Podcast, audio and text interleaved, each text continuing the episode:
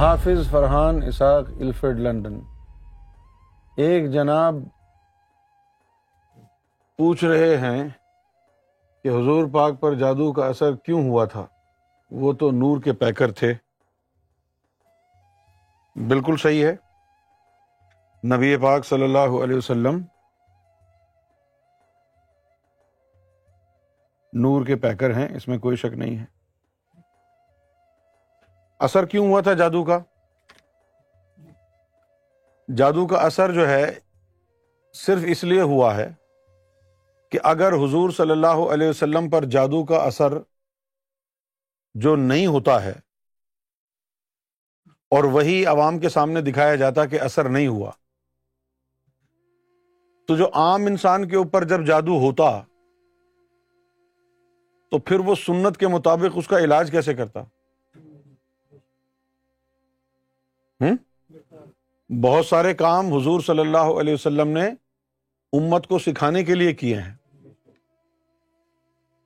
اسی طرح یہ جو جادو کا اثر ہے یہ بھی ایک کاغذی کارروائی کی طرح ہے یہ حضور صلی اللہ علیہ وسلم پر جادو کا جو اثر دکھایا گیا ہے اور پھر جادو کے اثر کے دکھانے کے بعد پھر سورہ وناس بھیجی گئی ہے اس کے جواب کے لیے اس کے توڑ کے لیے علاج کے لیے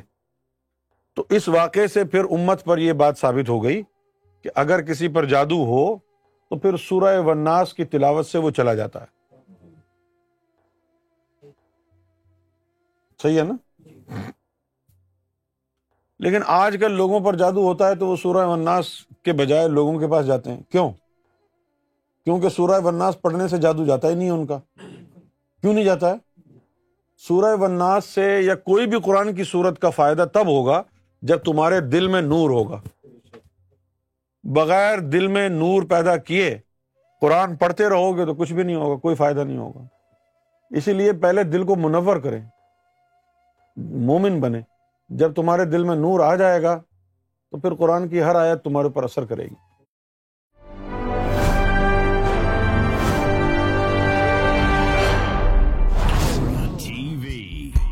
bringing light, love, and peace in your life.